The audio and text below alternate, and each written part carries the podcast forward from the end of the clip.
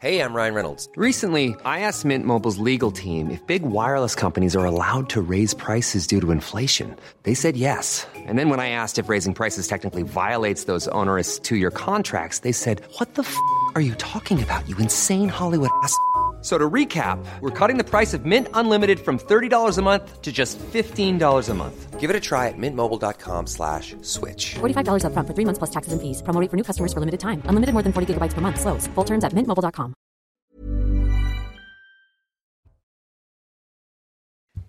Bonsoir à tous, ravi de vous retrouver un tout petit peu plus de 21h pour le coup d'envoi de Soir Info. Énormément de thèmes à décrypter, de thèmes à débattre également avec mes invités. Je vous fais les présentations dans quelques secondes, mais les traditions, on l'a dans dur et c'est important l'actualité. Avec Adrien Spiteri, il est un peu plus de 21h donc sur CNews. Le Maroc suspend son laissez-passer consulaire permettant d'accueillir Hassan Iquioussen. Une annonce au lendemain de la décision du Conseil d'État ouvrant la voie à l'expulsion de l'imam. Face à ce blocage de Rabat, une réunion entre le ministre de l'Intérieur Gérald Darmanin et les autorités marocaines est envisagée. L'imam est par ailleurs toujours activement recherché. Pendant la pandémie de Covid-19, le nombre de bébés secoués a doublé en région parisienne. C'est ce que révèle une étude publiée dans la revue JAMA Network Open. La mortalité des nourrissons a également été multipliée par 9. Pour les équipes de recherche, la détresse psychosociale liée au Covid-19 expliquerait en partie ces chiffres. En 2021, les concentrations de gaz à effet de serre dans l'atmosphère ont atteint des records. Selon un rapport scientifique, le réchauffement de la planète ne donne aucun signe de ralentissement. Pour les experts climat de l'ONU, le monde se dirige en effet vers un réchauffement de plus 2,8 degrés d'ici 2100. Et puis Strasbourg va fermer ses musées 2 jours par semaine. Une annonce faite ce mercredi par la maire Europe Écologie Les Verts de la ville pour faire face à la crise. Les horaires seront également réduits avec une fermeture entre 13h et 14h tous les jours d'ouverture. On est ensemble jusqu'à minuit dans Soir Info autour de la table pour cette première partie. J'ai le plaisir d'accueillir Valérie Le Câble qui fait sa rentrée. Bonsoir chère Valérie, journaliste, toujours directrice de HK Stratégie. Présidente, pardonnez-moi. Oh là là, on va la refaire. Bonsoir Valérie Le Câble, présidente de HK Stratégie. Pardonnez-moi. Éric Revel, journaliste, toujours présent. C'est un plaisir de vous recevoir. Merci d'être là. Merci à présidente. Président Revel. Non, vous allez vous placer ou... Ah oui, madame la présidente. François Pupponi, bonsoir à vous, ancien député. Merci de participer à ce Soir Info. Yohann Uzan du service politique de CNews qui a son rond de serviette. Ça y est, c'est officiel. On a beaucoup de choses à voir ensemble. Évidemment, l'actualité du jour et on l'a appris hier soir un peu tardivement, aux alentours de 23h, qu'après la décision donc, du Conseil d'État confirmant son expulsion rendue publique, l'imam marocain Hassan Iquioussen n'était déjà plus à son domicile. Croyez-le, ça paraît fou hein. De le dire. Moi, je vous dis, hier, j'étais là, on parlait de cette expulsion, on disait... Attention, il n'est pas encore dans l'avion parce qu'on sait comment ça se passe les OQTF et voilà ce qui se passe à 23h. Il aurait fui en Belgique pour échapper à son expulsion du territoire. Dans la journée, le Maroc d'ailleurs a suspendu son laissez-passer consulaire permettant de l'accueillir. Désormais, l'imam avec ce délit de fuite est devenu un délinquant. Gérald Darmanin était l'invité de nos confrères de France 5 dans C'est à vous. Écoutez sa réaction. On n'est pas une dictature. C'est-à-dire que moi, je suis ministre de l'Intérieur avec des préfets de la République et des policiers qui appliquent le droit. Le droit ne permet pas de mettre dans des prisons en préventive avant que quelqu'un soit condamné. Vous l'avez dit, il n'avait jamais été condamné auparavant. Manifestement, toutes les informations que nous avons fait que M. Iquioussen est désormais hors de France. Nous avons pris des actes administratifs très importants pour l'empêcher de revenir. S'il devait revenir comme un fugitif, nous l'interpellerons. On le mettra en centre de rétention administratif et nous l'expulserons. Il est manifestement en Belgique. Dès demain, je donnerai à la ministre de l'Intérieur belge les informations sur M. Iquioussen et il sera interdit de venir en France. Tant mieux. C'est une très bonne chose. Alors, c'est pas une OQTF, c'est une expulsion administrative, mais je faisais ce rapport parce que on sait les difficultés qu'il y a à faire exécuter les OQTF. Et là, on est un petit peu dans le même son de cloche. Il est droit comme un i, Gérald Darmanin, François Pupponi. Il n'y a pas de problème. Ça relève pourtant du fiasco, cette affaire. C'est un peu la honte pour la République, j'ai envie de dire. Oui et non, parce que on est quand même dans une démocratie. Il n'était pas condamné avant la décision de justice du Conseil d'État. on ne pouvait pas le suivre 24 heures sur 24. Il n'y avait aucune raison juridique de suivre quelqu'un 24 heures sur 24. Il est fiché S, que je sache. Il n'est pas fiché S. Il n'est pas fiché S. Si, il est fiché S. Fiché S, je suis... Peut-être. C'est quelqu'un qui, depuis 30 ans, prêche la haine. Il est sous le coup, quand bien même la décision du tribunal administratif est retoquée avant le Conseil d'État. On est tout à fait d'accord. Mais je te dirais là, c'est... Soyons sérieux. On sait très bien que tous les fichiers S en France ne sont pas suivis 24 heures sur 24, que c'est quasiment impossible à faire compte tenu du nombre de fichiers S qu'il y a et du nombre de policiers. Après, effectivement, il y a un loupé. Il est fiché, je vous le confirme. Oui, il y a un loupé, c'est évident. Après, c'est quelqu'un d'intelligent, il savait ce qu'il faisait, il savait ce qu'il attendait, et il fait, entre guillemets, un bras d'honneur à la France en disant bah, vous voulez m'attraper, vous n'allez pas m'attraper. Et ça, on ne pouvait pas l'anticiper. Et je veux dire, vous avez le ministre François Pupponi, vous avez le ministre de l'Intérieur hier, qui convoque la presse, place Beauvau, qui bombe le torse, qui attend tous les micros, toute la lumière soit sur lui pour dire alors, voilà, je me tape le nombril, on a fait expulser l'imam.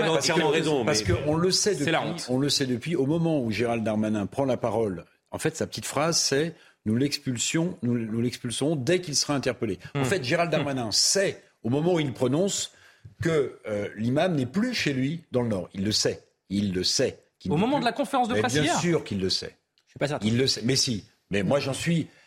D'après ce que j'ai compris et d'après ce que j'ai eu comme info, il sait qu'il n'est plus dans la maison. Ah, moi, je trouve ça encore plus fou. Ah, ben, bien sûr. Parce que se gausser face à la presse de l'expulsion de cet homme, c'est pour ça qu'il dit dès qu'il sera interpellé. Parce qu'il sait qu'il ne va pas l'interpeller dans 10 minutes. Donc, en réalité, à mon sens, c'est un double fiasco. C'est... vous avez une décision du Conseil d'État qui est quand même historique. C'est rare que le Conseil d'État revienne sur une décision aussi importante d'un tribunal administratif concernant ce type de cas. Bon. Ben, si vous croyez que vous allez emporter... C'était un coup de poker politique pour Darmanin. Mmh. C'est un échec ce soir. Vous surveillez quand même la personne qui risque d'être expulsée. Donc, ça paraît évident de ce point de vue-là. Mais il faut aussi qu'on explique une chose. C'est que les Marocains qui avaient donc délivré ce laissez-passer consulaire, qui est quand même la pièce essentielle pour pouvoir expulser quelqu'un qui est en situation illégale dans un pays, ils reconnaissent dans un premier temps qu'il est bien marocain puisqu'il délivre ce laissez-passer et il retire. Double fiasco. Donc si vous voulez, Gérald Darmanin, qui voulait faire un coup politique, il s'est un peu cabré en disant c'est la République qui a gagné, ce soir c'est la République qui est humiliée. Et la France est ridiculisée. Non, mais encore une fois, j'ai envie de dire. Non, mais sincèrement, si on refait le film, on accuse toujours Gérald Darmanin de faire de la communication et de ne pas passer aux actes. Et je trouve que là, on en a un exemple absolument incroyable. Il a pensé à sa com avant l'essentiel, en fait. Il n'a cessé de parler de l'expulsion de cet imam, etc., de le mettre en avant, de dire c'est la République qui passe, de dire on va y arriver parce que effectivement le Conseil d'État est allé, comme l'a dit Éric, contre l'avis du tribunal administratif. Et au moment d'exécuter ce qu'il annonce depuis des jours, il s'est enfui. Alors si en plus il le savait qu'il s'était enfui, moi je suis pas tout à fait d'accord avec vous parce que oui, on ne peut pas suivre tous les fichiers S, mais ce n'est pas tous les fichiers S. Juste 2 secondes. On nous explique. On nous explique pendant des jours que cet imam est une plaie pour la République, que c'est un danger public, que ça fait 25 ans qu'il prêche le salafisme en France, etc., etc. Donc c'est absolument gravissime. Et aujourd'hui, il s'est enfui, on dit « Ah ben il n'avait rien fait de mal, on ne pouvait quand même pas le surveiller ». Il faut savoir si c'est le pire ennemi de ce pays ou si c'est quelqu'un qui n'a rien fait de mal. On oublie juste quelque chose. Comment a-t-on pu le laisser filer ? Franchement... En fait, on est dans des arguments juridiques et pas symboliques. C'est ça qui m'agace. On oublie juste quelque chose. L'argument juridique de dire « il n'était pas condamné, donc on ne pouvait pas le suivre », il est exact.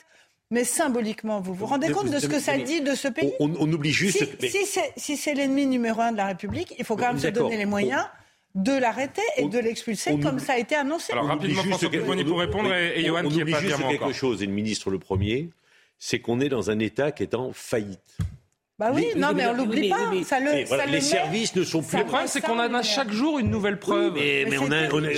L'État est en train de se liquéfier. Oui, mais c'est terrifiant.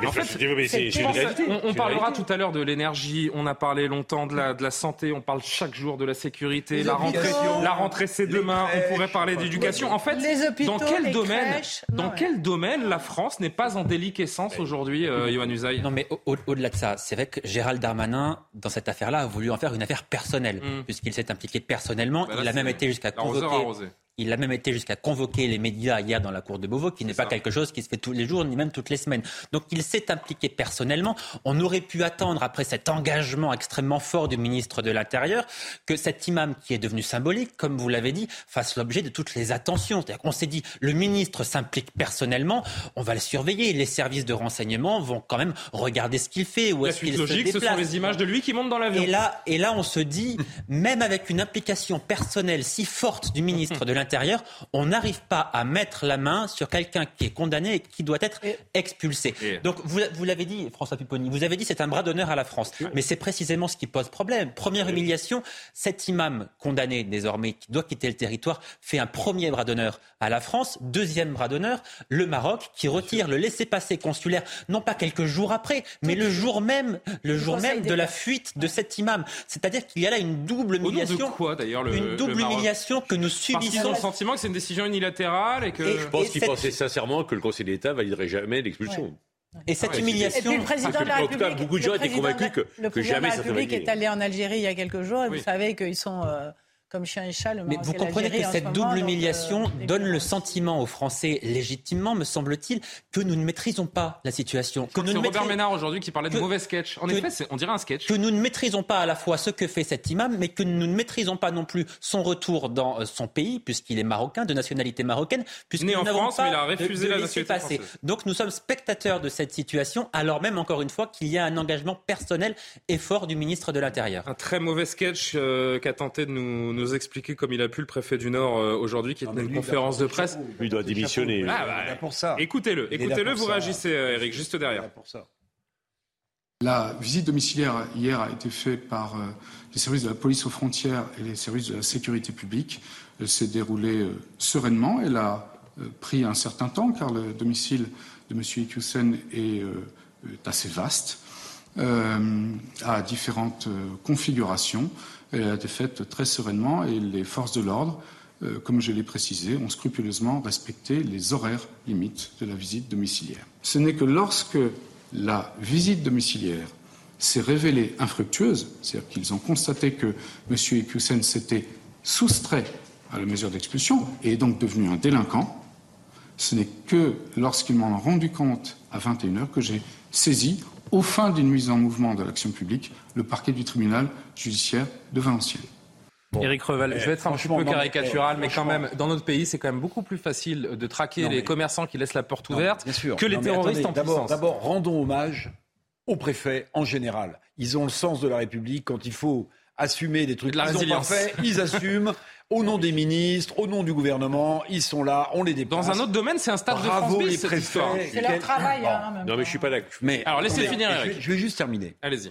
Tout à l'heure, François Pupponi disait, et on partage cette idée, que, et François Fillon l'avait dit à un moment donné, quand il était Premier ministre, je dirige un État en faillite. Très bien. L'État français est en faillite, financièrement, moralement, sur ses valeurs, déliquescence. Mais pardon, quand on est ministre de l'Intérieur, et que parfois, même si comparaison n'est pas raison, on dit « Darmanin fait du Sarkozy ». Alors, c'est pas parce que l'État est en faillite ou déliquescence que vous n'avez pas le droit de faire œuvre de professionnalisme. Or, moi, je trouve que dans cette affaire, le ministre de l'Intérieur a montré que c'était un amateur. Parce que quand on est professionnel et qu'on veut faire d'une affaire comme celle-là, peut-être un tremplin pour la suite, politiquement, peut-être... On essaie de verrouiller avant de... Peut-être qu'on veut en faire un symbole fort pour dire aux Français...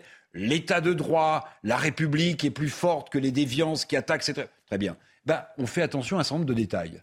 Et bien là, il n'a pas fait attention, ou il n'a pas donné les ordres suffisants, ou son cabinet, ou les préfets n'ont pas fait le job suffisamment. Résultat, l'imam est comme le furet, il court, on l'a vu, il repassera par ici, il est peut-être en Belgique. C'est une contre-prêtrise à la base.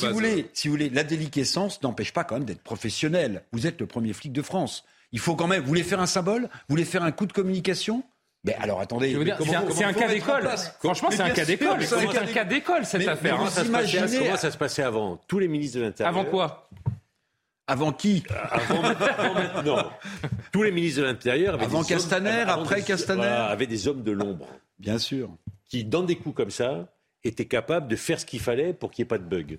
Exactement. Et j'allais dire, depuis Hollande, on ne veut plus. Valls... Quand on a il n'y a pas de cabinet, il n'y a pas de... Non, les cabinets, ils sont très sympathiques. C'est tous des préfets, des sous-préfets. C'est tous les mêmes. Non, ils avaient tous les mêmes. Vous parlez quoi d'opérationnels? Mais avant, il y avait quand même, il y avait des cabinets, entre guillemets, un cabinet noir. Il y avait un cabinet noir avec des gens qui étaient... On va parler. Moi, je sais pas, je connais pas les arcanes du pouvoir. On va parler d'un ami personnel qui était l'homme de Sarkozy, mais qui n'était pas que l'homme de Sarkozy, qui était Bernard Squarcini. C'était des gens comme ça, qui étaient capables d'avoir un peu de nez. Vous aviez Laurent Nunez qui était comme ça un peu à une époque. Absolument. Mais qui était capable d'éviter ce genre de trucs parce que ils connaissaient les services, comment ça fonctionnait. Oui, mais attendez, est-ce que le fait que Sarkozy ait fait sauter les renseignements généraux territoriaux n'a pas entraîné aussi ce genre de choses? Non. Moi, je trouve que dans beaucoup de... Ils existent toujours, les renseignements généraux. Ils n'existent pas du tout de façon aussi efficace qu'avant. Avant, ils étaient au courant de tout. Et le sketch, il n'est pas fini. Ils auraient vu les gens sortir, ils l'auraient vu se tirer. Valérie, le sketch n'est pas terminé, parce que donc vous évoquez ce laissez-passer, donc a été suspendu dès aujourd'hui. Qu'est-ce que ça veut dire aujourd'hui, cette suspension de laissez-passer? Ça veut dire que s'il est attrapé, il va aller en centre de rétention. La règle, c'est quoi? C'est 90 jours. Et derrière, s'il n'y a pas de laisser-passer, c'est dans la nature. Mais de toute façon, il redevient libre. Il redevient libre. Non, mais la réalité, Julien, c'est qu'il s'est expulsé lui-même, en fait, en vérité. Il est parti en Belgique. En Belgique. Je crois qu'il a attendu au Maroc aussi. Il y a eu des propos sur le roi qui n'ont pas plu. Je ne suis pas certain qu'il ait intérêt à rentrer au Maroc non plus. En Belgique, il n'y a pas d'ordre d'expulsion de l'hymen. Donc, la Belgique est un pays ami. Je ne pense pas que la Belgique va retenir... Il n'a pas de papier, il y a des raisons de le faire revenir, mais à la limite, il a pris les autres de vitesse, il est parti lui-même, et puis voilà. Non, mais c'est un... C'est un fiasco. Une dernière fois, le préfet des Hauts-de-France, parce qu'il aborde les différents scénarios possibles sur sa fuite. S'il ne l'a pas, il faut lui donner la Légion d'honneur. Parce que là, vraiment, il est en service commandé. Ah ouais, non, mais là, le préfet, il prend des coups. Il assume tout. Il va bien dormir ce soir. Le préfet va bien dormir ce soir. Écoutez, sur les différents scénarios de cette fuite. Franchement. Deux scénarios. Ou bien M. Iquioussen, qui est sous le coup d'un arrêté exécutoire d'expulsion et d'une saisine de l'autorité judiciaire, que j'ai effectuée hier, il y a deux scénarios. Ou bien il est dans un pays étranger, auquel cas la coopération judiciaire internationale se fera. Ou bien s'il est sur le territoire français, si c'est le cas, et s'il est interpellé, il sera immédiatement placé en rétention administrative. De toute façon, ce dossier, il est mal ficelé depuis le début, parce que cet individu, que vous le chassiez ou pas, ce qu'il faut savoir, c'est qu'il s'exprime principalement sur YouTube. sur Internet. Donc vous pouvez l'expulser où vous voulez, que ce soit au Maroc, en Belgique, en Tanzanie. Ça ne changera pas le problème, parce que cette affaire, en plus, elle lui fait une publicité incroyable. Je vais juste finir, Eric. Depuis qu'on parle de lui... Depuis qu'on parle de lui, ses chaînes YouTube, ses vidéos, elles sont en exponentielle en termes de vues. Qui est alimentée financièrement, vous avez vu, il y a une cagnotte sur .org. J'ai vu ça tout à l'heure, on l'a. 60 000 euros sur CotisUp. Il va prendre un billet de retour pour le pays qui... Alors déjà, il habite dans un manoir, apparemment. Oui. Faut savoir que ce site CotisUp avait fait également une cagnotte. C'est un site assez controversé qui avait fait une cagnotte également pour cet homme qui avait, vous savez, diffusé cette vidéo où il disait que ses enfants avaient été victimes des cours de Samuel Paty, etc. Ce qui avait mis le feu aux poudres et donné la très très malheureuse idée à ce terroriste tchétchène de le décapiter. Voilà ce qu'est ce site CotisUp également, sur lequel il y a une cagnotte. Il faut dire aussi quand même que cette somme a peu de chances de lui être versée in fine, puisque ça sera bloqué. La justice quand même risque probablement de bloquer cela. C'est déjà arrivé dans le passé. La justice annule ce genre de choses, fort heureusement. Ce qui est probable également, c'est que s'il est arrêté effectivement en Belgique, vous savez, la coopération entre la France et la Belgique, c'est quelque chose qui fonctionne plutôt bien. Il y a beaucoup de Français, par exemple, qui vont se planquer à Molenbeek. On a beaucoup parlé de cette ville. Donc, les autorités françaises et belges ont l'habitude de travailler ensemble pour que des personnes planquées en Belgique soient remises aux autorités françaises. Mais pourquoi voulez-vous qu'ils l'arrêtent ? Mais parce qu'il fait l'objet d'un mandat d'arrêt, précisément. Parce qu'aujourd'hui, c'est un délinquant recherché. Il est sous le coup d'une expulsion administrative. Ah ouais. Donc c'est pas, entre guillemets, quand on dit que c'est un délinquant, oui, effectivement, il a délinquant depuis hier soir. Il a fabriqué des décisions. Sincèrement, je veux dire, de là à l'arrêter, il faut qu'on regarde, de là à l'arrêter en Belgique pour qu'il soit remis à la France pour être expulsé au Maroc. Mais je vais vous dire, du compte. Hein. J'ai l'impression qu'on se trompe un petit peu de débat. Parce que est-ce que ce qui compte, c'est ce que va devenir l'imam, comme vous dites très justement, qui va continuer à faire ses vidéos YouTube et à être regardé partout, etc. Ou est-ce que ce qui compte, c'est de tirer les leçons pour la France de ce qui vient de se passer, je veux dire. C'est-à-dire qu'on a quand même découvert qu'en France, pour expulser quelqu'un d'un territoire, il faut quand même l'autorisation du tribunal administratif, il faut l'autorisation du Conseil d'État, il faut choper le mec parce qu'il s'est barré entre-temps, il faut avoir la fameuse lettre consulaire, autorisation consulaire du pays d'accueil. Est-ce que le vrai sujet, c'est pas celui-là ? Parce qu'on a perdu Je vais peut-être choquer certains, mais est-ce que la priorité, c'était d'expulser cet imam ? Moi, je pense que ça aurait peut-être fait beaucoup moins de bruit et ça aurait peut-être été moins glorieux pour le ministre de l'Intérieur, mais convoquer le patron de YouTube pour faire en sorte que ces vidéos, parce qu'il est loin d'être le seul, n'existe plus sur cette plateforme qui sont vues par des centaines de milliers de personnes. Ça ferait peut-être moins de bruit, mais ce serait beaucoup plus efficace. Ce serait beaucoup plus efficace de recevoir le patron de YouTube que d'expulser l'imam. Parce que le fugitif est peut-être parti en Belgique, mais ses postes et ces vidéos sont toujours disponibles sur les réseaux sociaux. C'est ça le scandale. Le CCIF, que le ministre de l'Intérieur voulait interdire en France, et qui était interdit. Ils ont tout transféré en Belgique, ils continuent à communiquer depuis la Belgique. Bien sûr. Et puis attendez, deuxième chose. Ils n'ont aucun problème pour continuer sur les autres. Si vous le permettez, la cagnotte. Ouais. Non seulement, évidemment, il faut geler les fonds qui ont été... Mais moi, je serais intéressé quand même par lancer, si j'étais la police, je ne sais pas, une enquête sur qui abonde ce genre de cagnotte. Parce que quand on abonde... c'est pas illégal d'abonder une cagnotte. Non mais attendez. Mais on sait qui on finance. On finance quelqu'un qui tient des propos prosélytes, antisémites, anti-républicains. Donc... c'est homophobe. Donc soutenir quelqu'un financièrement à dessein, en sachant ce que représente cette personne, est-ce que c'est ou pas poursuivable ? Ces personnes-là sont déjà connues des services de renseignement. Pourquoi lui plutôt qu'un autre ? La vérité, parce qu'il a une attention médiatique particulière aujourd'hui, qu'il est devenu quelqu'un d'extrêmement symbolique, et donc ceux qui pensent comme lui, ceux qui ont la même doctrine que lui, ont évidemment la forte tentation de le soutenir, parce qu'ils se reconnaissent en lui. Parce que des imams expulsés, il y en a régulièrement. Il y en a eu plus. Pas tous les jours non plus. Non mais régulièrement. Le ministre de l'Intérieur a voulu marquer les esprits en disant... parce que quand même, ça fait il est passé à côté, Gérald Darmanin. Il est en train de passer à côté. Juste un petit mot, Rachid Hadati, qui était chez nos amis d'Europe 1 aujourd'hui, sur la décision de l'expulsion, et le côté aussi extrêmement tardif. Hein. Cet homme, il est connu depuis 1994. Écoutez Rachid Hadati. Les propos qui sont tenus, les propos délictueux, datent de quand ? Ils datent sous François Hollande. Et c'était des propos publics, c'était pas des propos... antisémites, discriminatoires. Exactement. Et même, rappelez-vous, les attentats de 2015, que dit-il ? Il affirme que ces attentats, finalement, sont pas des vrais attentats, que c'est pratiquement une petite provocation. Tout ça rêvait qu'un effet retard, parce que il est assez habile. Ensuite, il s'est excusé, il a dit non, mais j'ai dit ça, mais j'ai pas dit ça, en fait. J'ai dit ça, mais pardon. Mais les propos sont quand même... trop grave pour les laisser passer. Donc cette décision, elle arrive aujourd'hui avec cet effet retard. Et puis, pour l'exécution, c'est compliqué. Oui. Il est introuvable. D'ailleurs, ça m'avait beaucoup frappé. Au moment de l'audience du tribunal administratif, je crois qu'il n'a pas comparu déjà à l'époque. C'est ça. Il était déjà peut-être d'ailleurs en Belgique ou ailleurs. Ce qu'elle dit, c'est qu'on a fermé les yeux trop longtemps sur un phénomène qui aurait pu être maîtrisable si on avait pris à bras le corps. Ça fait 20 ans qu'on connaît ces propos. Ça fait 20 ans qu'on les accepte. Un moment, le ministre de l'Intérieur, 20 ans après, dit « je siffle la fin de la récréation » et lui nous démontre qu'en fait, ils font ce qu'ils veulent. Quand on les vous qui avez été maire de Sarcelles pendant des années, qui connaissez parfaitement ce type de situation, quand je dis qu'il y a des choses auraient pu être maîtrisables, si on n'avait pas laissé ce maillage se faire, ces associations, je vais vous raconter une anecdote. Les débits de boissons... Non, je vais vous raconter une anecdote. Dites-moi. On a à Sarcelles un jour un imam qui est dénoncé par la mosquée en disant « le type est dangereux, faire quelque chose ». On en parle au préfet, le préfet prend une OQTF. Le commissaire vient me voir en disant « est-ce que vous avez son adresse ?» Écoutez, je ne suis pas commissaire de... Bon, j'ai l'adresse, je lui donne l'adresse. Il le cherche pour le remettre l'OQTF.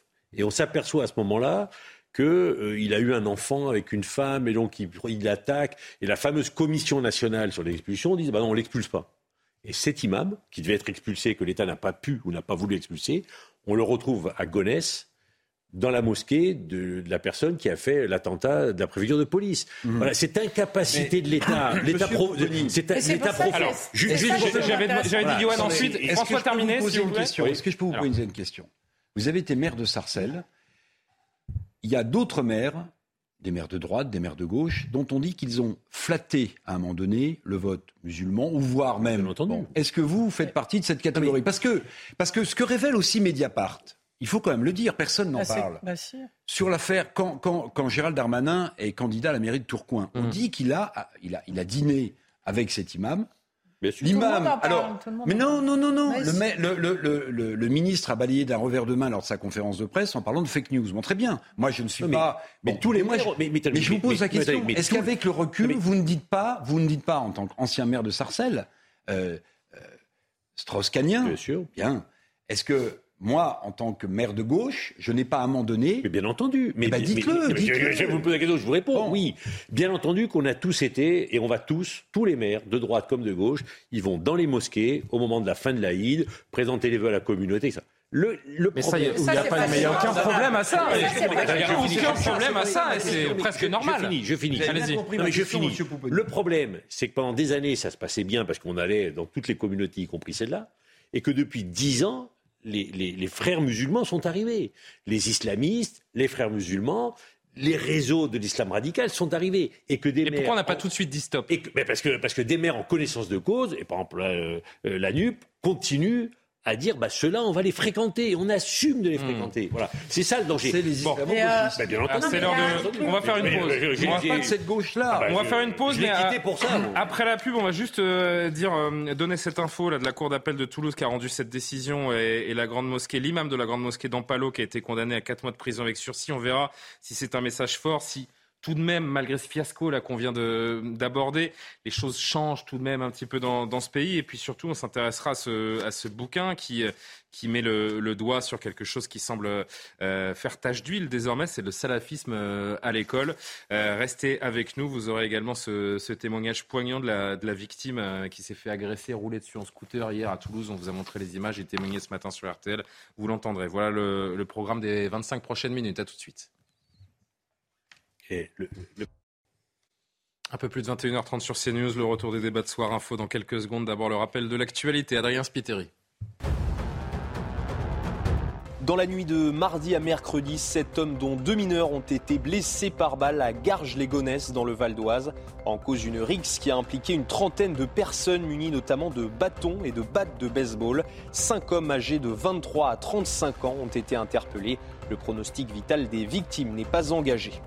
Pendant la pandémie de Covid-19, le nombre de bébés secoués a doublé en région parisienne. C'est ce que révèle une étude publiée dans la revue JAMA Network Open. La mortalité des nourrissons a également été multipliée par 9. Pour les équipes de recherche, la détresse psychosociale liée au Covid-19 expliquerait en partie ces chiffres. Et puis les experts de l'AIEA sont arrivés à Zaporijjia. Ils se dirigent vers la centrale atomique au cœur des combats entre la Russie et l'Ukraine depuis plusieurs semaines. Le directeur général de l'organisation, Raffaello Grossi, a déclaré vouloir installer une présence permanente sur place pour éviter un accident nucléaire. Toujours avec Valérie Le Câble, Éric Revel, François Pupponi, Yohann Uzan. On a longuement parlé de la fuite. Où est, non pas Charlie, mais l'imam Iquioussen, c'est beaucoup moins drôle. Un mot sur la Cour d'appel de Toulouse qui a rendu sa décision. L'imam de la Grande Mosquée d'Ampalo est condamné à 4 mois de prison avec sursis pour provocation à la haine. Sur une vidéo d'un de ses prêches datant de 2017, il faisait référence en arabe à une parole du prophète Mahomet qui appelait les musulmans à tuer les juifs. Il avait tenté de se défendre en indiquant que ses propos avaient été mal interprétés et que la traduction avait été altérée. Donc il a été condamné à 4 mois avec sursis. Écoutez, l'avocat des parties civiles qui se félicite de cette décision. C'est un signal fort, c'est une très bonne chose. 4 mois de prison avec sursis pour un primo-délinquant en matière de provocation à la haine, ce n'est pas rien. L'imam Tataï savait ce qu'il faisait. C'est un message qui est envoyé. On ne peut plus se cacher derrière un texte religieux, on ne peut plus se cacher derrière la politique pour provoquer à la haine, à la discrimination, à la violence, quelle que soit la communauté qui est visée. Au cas particulier, c'était les Juifs. On ne peut pas se cacher derrière ces prétextes et espérer s'en tirer à si bon compte. Juste un petit mot là-dessus avant de parler du salafisme à l'école. Oui, Yohann, il nous dit l'avocat, c'est un message fort. C'est vrai qu'on a le sentiment, outre ce fiasco dont on a parlé de l'affaire Iquioussen, que les choses changent tout de même un peu si on est objectif. C'est ce que j'allais vous dire. C'est-à-dire qu'au-delà de tout ce que l'on vient d'évoquer, effectivement, les couacs, les loupés qui sont importants, concernant l'imam dont on vient de parler, ce qui a été évoqué là est un symbole qui est un symbole fort. Quand même, l'impression que j'ai, c'est quand même que les choses sont en train de changer. C'est en train d'évoluer. C'est-à-dire ce à quoi on assiste... François Pupponi qui fait non de la tête. Non, je vous laisse terminer, Yohann. Ce à quoi on assiste aujourd'hui, je ne suis pas certain que ça aurait pu avoir lieu il y a encore quelques années seulement. La loi contre la loi séparatisme qui a été votée récemment permet un meilleur contrôle, par exemple, du financement de ces cultes-là, la formation des imams, savoir d'où ils viennent, ce qu'ils font sur le territoire. Je crois que les choses, quand même, ces dernières années ont beaucoup bougé et qu'il y a, heureusement, fort heureusement, eu un avant et un après 2015. Les attentats ont quand même été un déclic pour beaucoup de responsables politiques qui, avant 2015, ne prenaient pas vraiment ces choses au sérieux en se disant, tant que tout ce petit monde-là reste tranquille, ne fait pas de vagues, on va le tolérer. On se rend compte qu'aujourd'hui, eh bien, précisément des vagues, il y en a beaucoup, qu'on ne peut plus tolérer cela. Donc les choses sont en train d'évoluer quand même, me semble-t-il. François Pupponi, vous... Non, je réagissais parce que, en fait, les islamistes, les frères musulmans, les salafistes ont décidé de s'implanter dans notre pays. Ils ont tissé une toile dans un certain nombre de quartiers, avec des associations partout, avec des imams, mais c'est multiforme. Et aujourd'hui, la République essaie un peu de réagir. Donc quand effectivement on en attrape un qui dit quelque chose de répréhensible, il va être condamné, 4 mois de prison, avec sursis, très bien, c'est déjà un premier plat. Mais tous les jours, ça se passe. Moi, là, on vient de m'envoyer un texto où un député NUP a été distribué avec des gens proches des frères musulmans, des livres gratuits pour les enfants. Voilà. Et on met en place des cours pour... Quel type de livres ? Des livres pour l'école. Mais ces associations qui sont là, qui s'occupent des enfants, qui font du soutien scolaire, elles sont liées aux frères musulmans. Elles sont liées aux frères musulmans. C'est la façade. Et c'est tous les jours et c'est partout. Et sincèrement, moi, pour l'avoir vécu et le vivre encore, les services de l'État sont complètement dépassés. Ils essayent, un peu les services de renseignement, mais les services de l'État, y compris les services des préfectures, ne voient pas. Parce que le maillage est trop important. Et eux, ils sont trop loin. Ouais, ils sont dans leur préfecture. Ils ne savent plus qui, dans les associations, fait quoi vraiment. Parce qu'effectivement, il y a une défaillance des services de renseignement qui sont moins présents. Et donc, on est un peu dépassé. En fait, alors, bien sûr, il y a une réaction au plus haut niveau de l'État. Mais parce que l'État aussi a déserté ces quartiers-là. Il n'y a plus de soutien scolaire après l'école. Il n'y a plus d'associations sportives financées par l'État. Alors justement, mais ça nous fait entrer dans le sujet. Il y a, mais ils sont tenus par ce réseau. Valérie, vous serez la suivante. Je vous dis soutenu par l'État, financé par l'État. Voilà. Juste un instant, Valérie, vous serez la suivante. Mais là, on entre finalement déjà dans notre prochain sujet, à savoir la montée du salafisme à l'école, avec ce professeur de lettres passé par plusieurs établissements de zones sensibles franciliennes. Cet enseignant qui publie un livre conçu comme un signal d'alarme, baptisé « Ces petits renoncements qui tuent ». L'ouvrage relate la progression de l'islamisme dans les établissements scolaires français. Alors lui tient à garder l'anonymat, mais nous avons rencontré la journaliste qui a écrit ce livre avec lui. Reportage d'Augustin Donadieu, Thibaut Marcheteau. Et on va en discuter évidemment quelques minutes. C'est la voix d'un professeur qui résonne dans la plume d'une journaliste. Laurent enseigne depuis plus de 30 ans dans des établissements réputés difficiles. Mais ces dernières années, il voit certains de ses cours perturbés par une montée du salafisme à l'école. Il y a un certain mouvement salafiste, frériste, qui s'étend petit à petit dans certains quartiers et par ricochet, on en arrive à avoir ces débats qui arrivent à l'intérieur des classes avec un refus de certains enseignements. Sous couvert d'anonymat, il raconte ces petits renoncements qui tuent. Quand Laurent raconte qu'il avait montré un film un jour à ses élèves et qu'il avait évidemment préparé en regardant le film, il n'avait pas fait attention. Dans le film, il y a 2 femmes qui s'embrassent, ça dure 1 seconde et il a un élève qui s'est levé en hurlant « Ça, monsieur, c'est pas légal !» C'est un élève qui ne pose jamais de problème et il m'a dit « J'étais décontenancé. » Ces petits renoncements, comme il les appelle, sortent rarement de la salle de classe. Mais Laurent préfère alerter. Ce sont des petits renoncements qui peuvent tuer, oui. Puisqu'ils ont mené à la décapitation de Samuel Paty. À travers ce livre, Laurent a choisi de continuer à mener le combat. Mais certains de ses confrères préfèrent faire l'impasse pour, selon ses mots, ne pas jeter d'huile sur le feu. Qui est surpris ? Qui est surpris par ce qu'on vient d'entendre ? On n'est pas surpris, on sait déjà que c'est en train de se passer. Après, cette femme, elle est courageuse de dire les choses au grand jour, parce que c'est vrai. Alors, elle relate les propos du professeur. Voilà, exactement, mais c'est quand même compliqué de le faire. Mais je voulais juste rebondir sur ce qu'a dit François Pupponi tout à l'heure, parce que je trouve que c'est absolument crucial ce que vous étiez en train de dire. C'est-à-dire que les frères musulmans, en France, on ne les connaît pas bien. On les a bien connus en Tunisie, on les a bien connus en Algérie, on les a bien connus en Égypte surtout. Mais ils ont effectivement cette façon de faire que vous décrivez, qui est de se rendre bienveillant, utile et d'aller à la rencontre de populations qui ont besoin d'eux. Et toute leur propagande, en fait, elle démarre par ça. Et c'est ça qui est extrêmement compliqué, en fait, parce que c'est pas du tout des gens qui sont agressifs, qui vont inciter à la haine, c'est des gens qui sont positifs. Et comme vous dites, effectivement, il y a une partie de la gauche qui croit bien faire, alors sans connaître exactement peut-être les conséquences. Et pourquoi il y a une partie du politique qui est manipulée ou non, qui est totalement naïve? Certains savent tout à fait qui sont, mais électoralement ça les sert, donc ils y vont. Électoralement ça les sert. C'est plus cynique que naïf. Et je pense qu'il y a quand même une part de naïveté. Mais je voudrais juste terminer le raisonnement. Ce qu'on a vu dans un pays comme la Tunisie, par exemple, parce que ce sont les mêmes, ils sont très proches en fait, ils se parlent, il y a beaucoup de connexions entre la Tunisie, l'Algérie, le Maroc, etc. et ces populations en France, parce qu'ils sont organisés et que ça se passe comme ça. Quand vous êtes dans un pays comme a été la Tunisie pendant le printemps arabe, ils ont un peu porte ouverte en fait, parce qu'il n'y a rien qui s'oppose à eux. Et la différence avec le Maroc, c'est qu'au Maroc, il y a des renseignements. Dans chaque immeuble, il y a un renseignement. Chaque immeuble au Maroc a quelqu'un qui renseigne le mec du quartier. Le mec du quartier, il raconte au mec du truc. Il y a un travail sur le terrain, tout simplement. Il y a un vrai travail de terrain.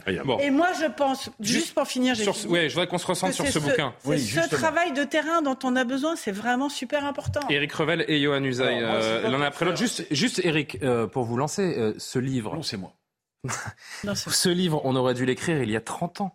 Ce livre, je sais pas s'il y a 30 ans, c'était déjà. Mais si, parce que entre-temps, le renoncement est passé par là et la situation désormais elle est hors de contrôle. C'est pour ça que je dis que ce livre il aurait dû être écrit pas 30 ans mais 10 ou 15 ans. Je vais vous donner une autre anecdote que j'ai vécue comme journaliste. Mais au-delà du bon mot, j'aimerais frapper les esprits. On parle beaucoup du réchauffement climatique. Il faudrait peut-être aussi s'intéresser à la glaciation islamiste, voire salafiste dans notre pays, dont ce livre est un témoignage. Et mon anecdote est la suivante. Quand j'étais à Nice, je travaillais pour une chaîne de télévision régionale. Et à Nice, il y a eu quelques attentats, comme vous le savez. Notamment le 14 juillet 2006. Et il y a eu des profs qui ont été menacés dans des collèges publics, dans des lycées professionnels publics. Alors vous aviez deux catégories quand on a fait l'enquête de profs. Il y avait ceux qui n'osaient pas parler, parce qu'ils avaient la trouille. C'est exactement ce qui est dit dans ce bouquin. Qui n'osaient pas parler. Et ceux, lorsqu'ils parlaient, 2 fois sur 3, qui étaient lâchés par leur hiérarchie, voire... par le rectorat qui leur disait « pas de vague ». Il y a une troisième catégorie, Eric. Il y a les jeunes profs qui arrivent et qui sont dans cette idéologie également. Moi, ceux-là, je ne les ai pas connus. J'ai connu les 2 premières catégories. Mais vous vous rendez compte où on en est rendu, où l'école de la République en est rendue. Là, on ne parle plus des classements PISA, là. On parle de l'infiltration d'une idéologie nauséabonde, anti-républicaine, qu'on a laissé croître dans ce pays. Et maintenant, il faut que les gens soient anonymes lorsqu'ils dénoncent ça. Pourquoi ils sont anonymes ? Parce qu'ils ont la trouille.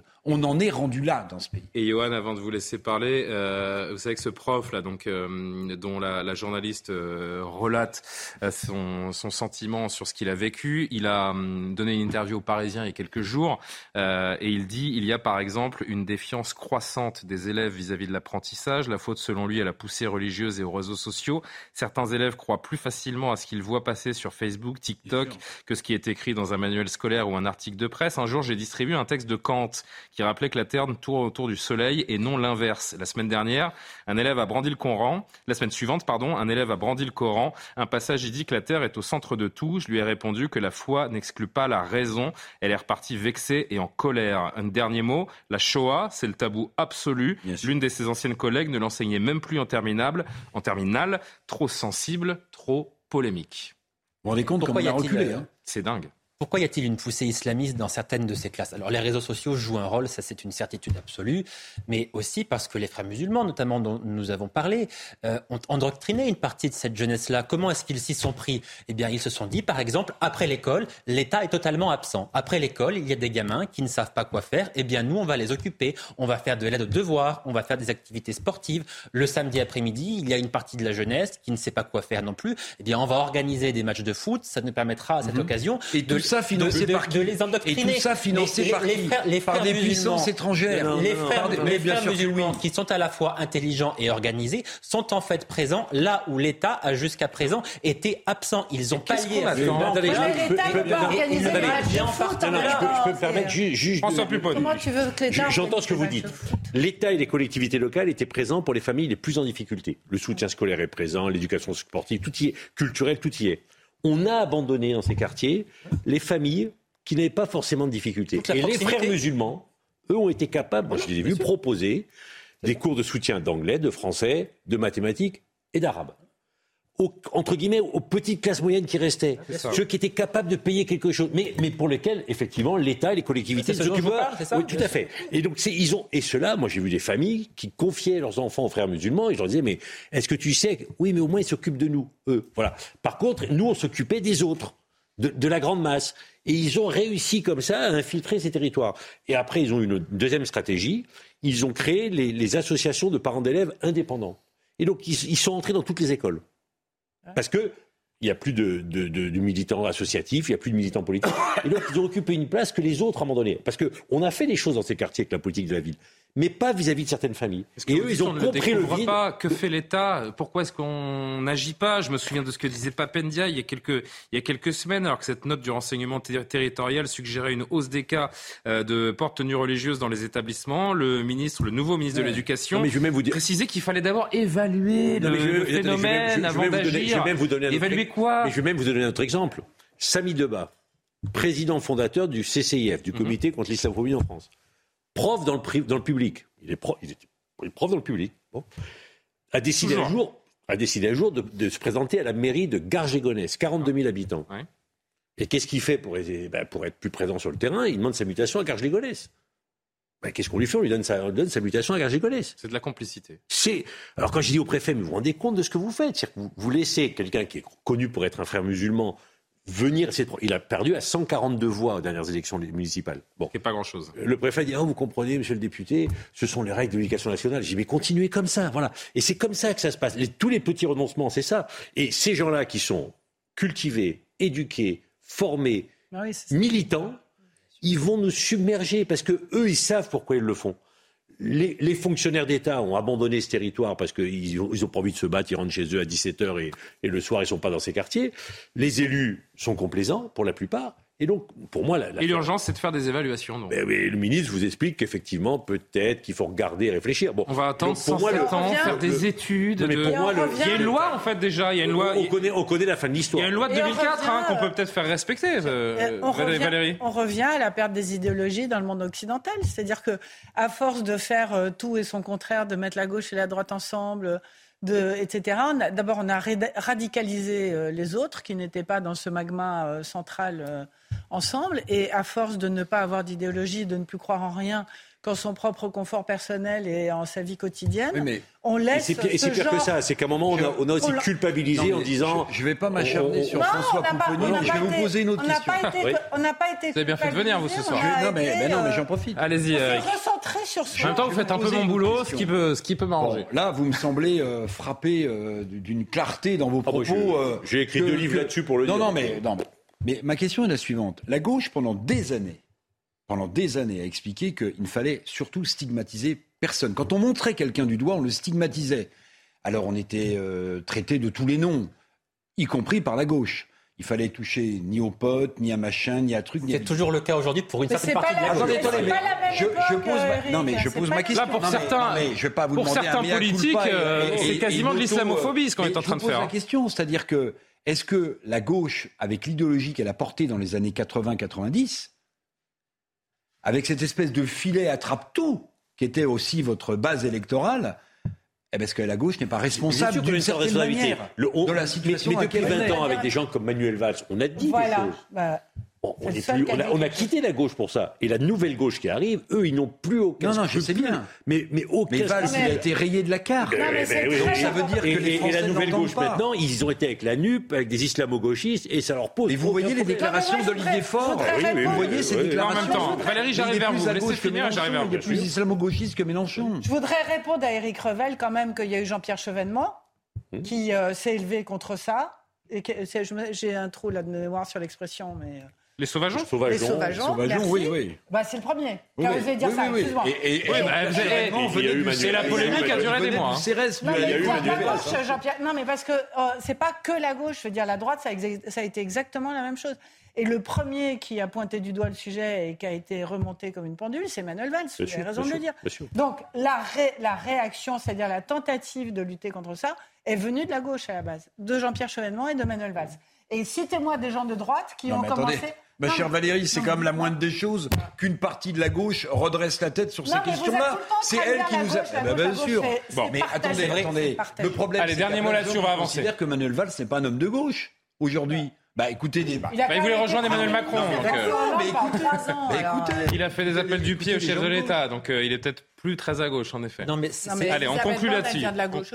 C'est vrai que... Qu'est-ce que la gauche aujourd'hui ? D'ailleurs, on pourrait se poser la question. Qu'est-ce que la droite ? Et qu'est-ce que la droite ? C'est vrai que de ce point de vue-là, voir aujourd'hui ce qui a été la gauche de gouvernement, c'est-à-dire le Parti socialiste, faire alliance au sein d'un même groupe, la NUPES, avec un autre groupe politique, à savoir la France insoumise, qui s'est élevée contre l'expulsion de l'imam dont nous venons de parler, qui a fait un communiqué en plein cœur du mois d'août pour dire que l'expulsion de cet imam, qui a craché sur les Juifs de France, qui a dit que les attentats de 2015 étaient des pseudo-attentats dont finalement ça n'avait pas beaucoup d'importance. La France insoumise a fait un communiqué au mois d'août pour dire que l'expulsion de cet imam était un acte islamophobe. Il n'avait aucun sens. Et la France insoumise, c'est l'extrême gauche. C'est pas la gauche, c'est l'extrême. Mais c'est pour ça que je vous dis qu'il est surprenant de voir quand même l'ancienne gauche de gouvernement. Pas tous en même temps, s'il vous plaît. S'allier avec la France insoumise. Alors, chacun porte le jugement qu'il entend. Moi, j'ai le mien, évidemment, mais je m'étonne quand même de voir le Parti socialiste soutenir cette politique-là. Bon, dernier mot. Tiens, je vais saluer le général Cavalier qui nous écoute, qui m'envoie un petit message autour de notre thématique. Le phénomène de diffusion de l'islamisme s'initie dans les années 80. Le déni était général, tant chez les politiques que dans l'administration. Ceux qui osaient en parler étaient ostracisés. Et bien sûr, comme aujourd'hui en Afrique, l'éducation est la cible stratégique. Bah oui. Ça, c'est bien résumé. Exactement. C'est un phénomène international et ils appliquent en France ce qu'ils appliquent partout. Exactement. On vous montrait, on avance, autre sujet avant de partir en pause. On vous montrait hier cette image.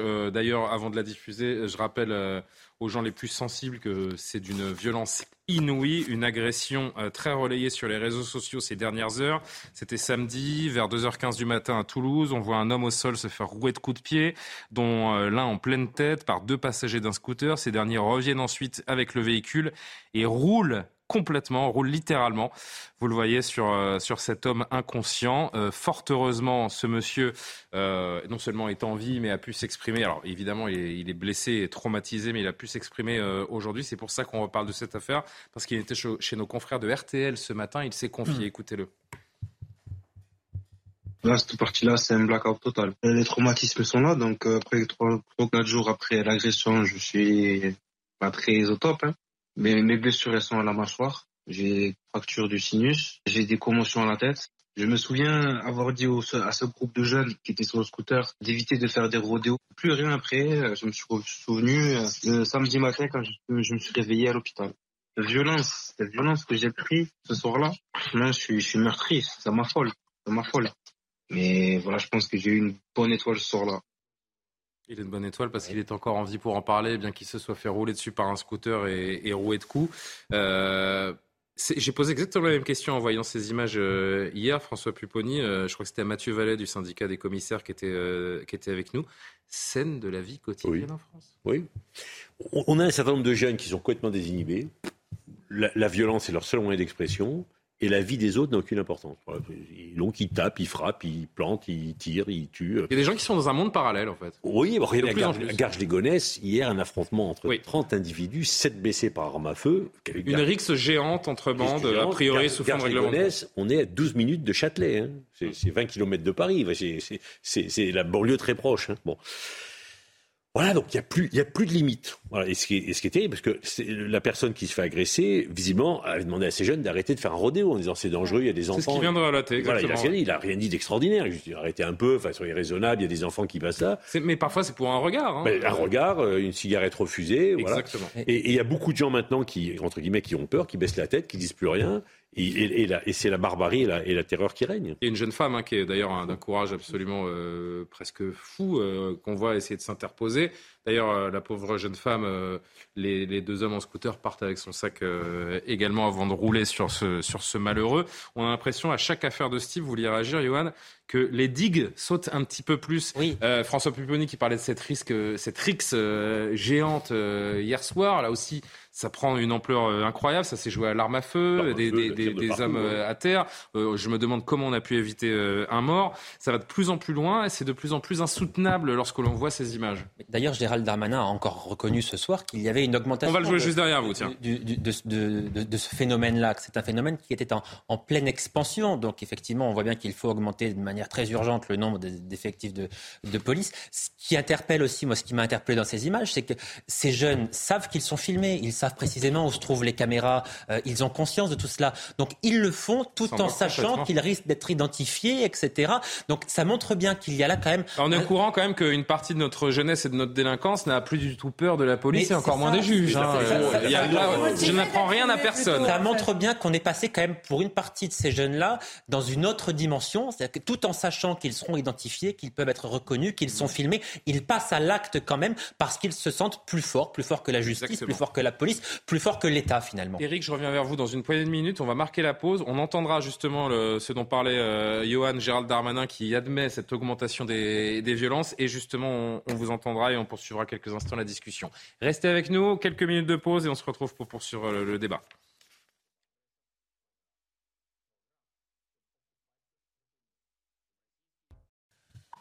Merci de nous rejoindre en direct dans Soir Info. Il est 22h sur CNews. On poursuit les débats dans quelques instants. Mais d'abord, le rappel de l'actualité, Adrien Spiteri.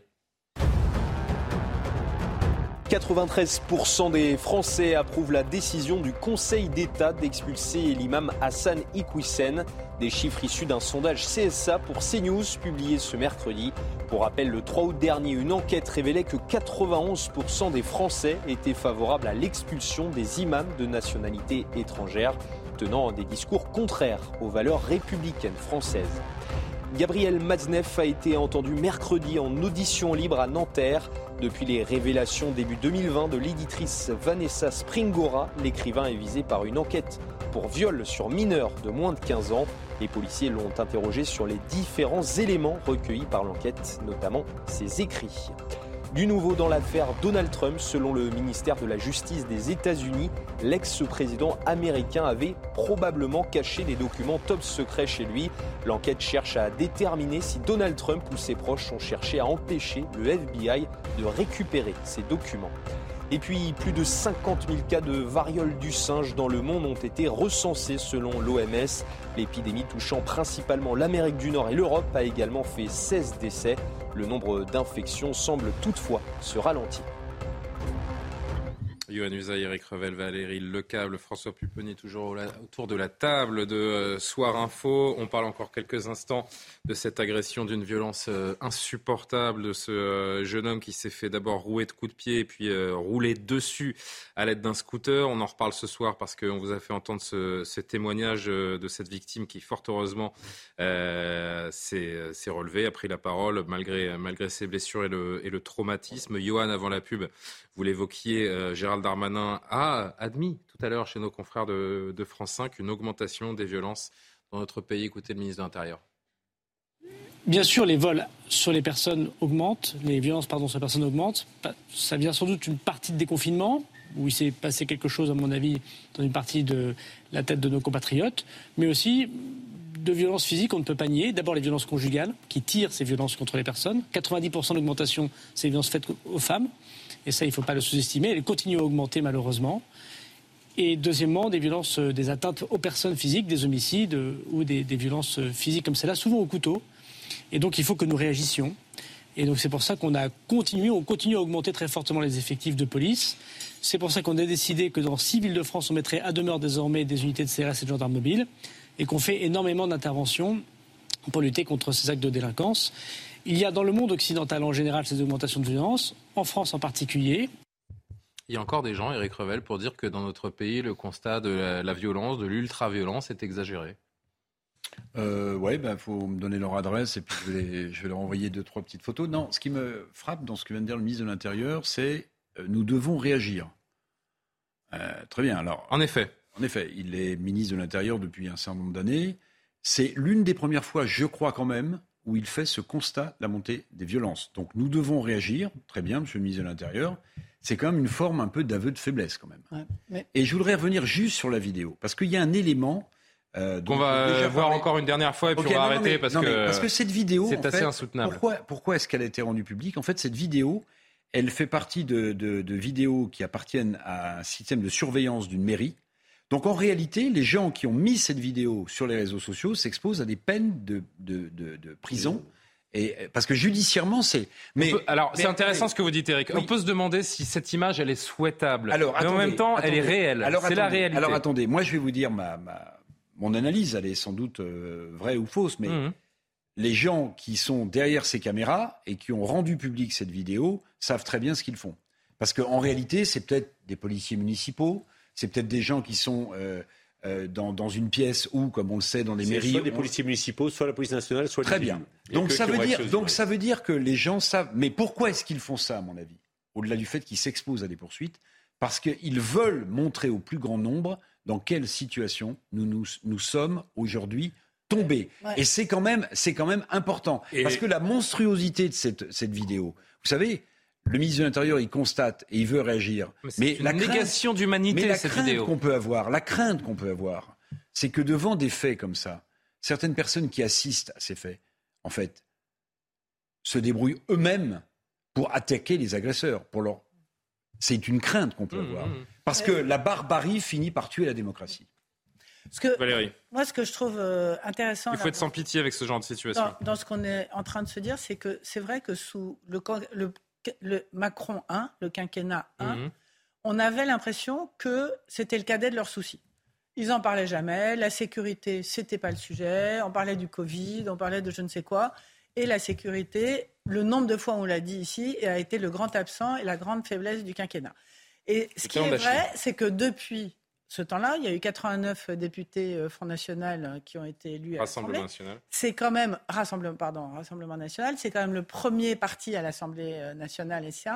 Et très clairement, d'un point de vue politique, et l'expulsion d'Iman, c'est la même chose. C'est-à-dire qu'ils ont clairement décidé... de faire un sujet, la sécurité sera un des sujets du deuxième quinquennat. Vous avez vu l'enquête Fondapol qu'on a diffusée hier, où on voit que la France se droitise. Exactement. Et donc, ils sont clairement sur un terrain où ils vont... Parce qu'on sait très bien que Macron détestait ce type de sujet, qu'il a tout fait pour l'éviter, qu'il ne l'a jamais affronté, qu'il n'a jamais donné de politique de sécurité pendant 5 ans. On ne savait pas quelle était sa politique de sécurité.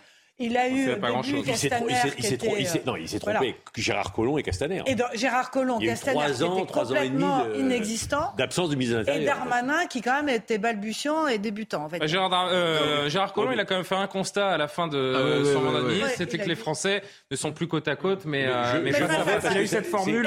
Un ministre de l'Intérieur qui dit « je m'en vais parce que ça va mal finir ». Mais ça va mal finir. En tout cas, ça donne assez peu d'espoir.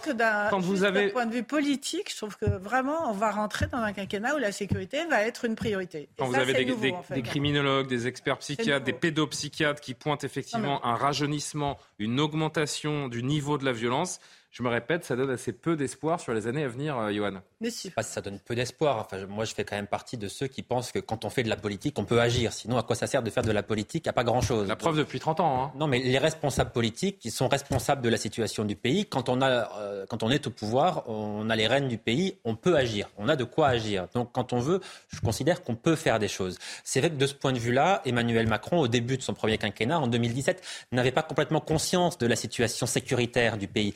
Il n'avait pas conscience du drame que vit une partie de la population française dans certains quartiers, mais pas seulement. On voit bien que les situations que nous présentons à l'antenne arrivent de plus en plus fréquemment dans des quartiers qui avant étaient considérés comme calmes. Ça, je crois qu'il en a eu conscience assez récemment finalement, avec peut-être la nomination de Gérald Darmanin. En tout cas, il en a eu conscience seulement à la fin de son premier quinquennat. Donc de ce point de vue-là, c'est vrai qu'il a perdu beaucoup de temps. On a perdu un certain nombre d'années pour agir efficacement. important d'un point de vue sécuritaire. Il y a aussi une ambiguïté chez Emmanuel Macron qui a sans doute conscience de ce qui se passe. Les mots qu'il emploie et les formules qu'il a employées récemment montrent quand même qu'il y a un changement chez lui de ce point de vue-là.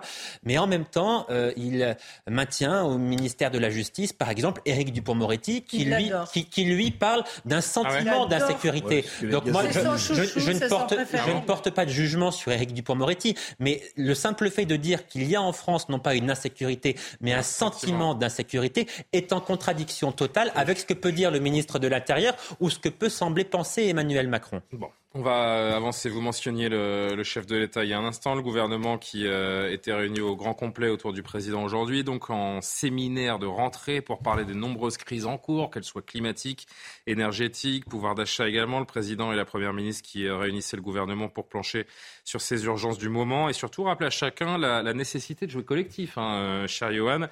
Dans cette période, il y avait un peu de recadrage apparemment aujourd'hui à l'Élysée. Élodie Huchard était sur place. Elle nous relate la journée.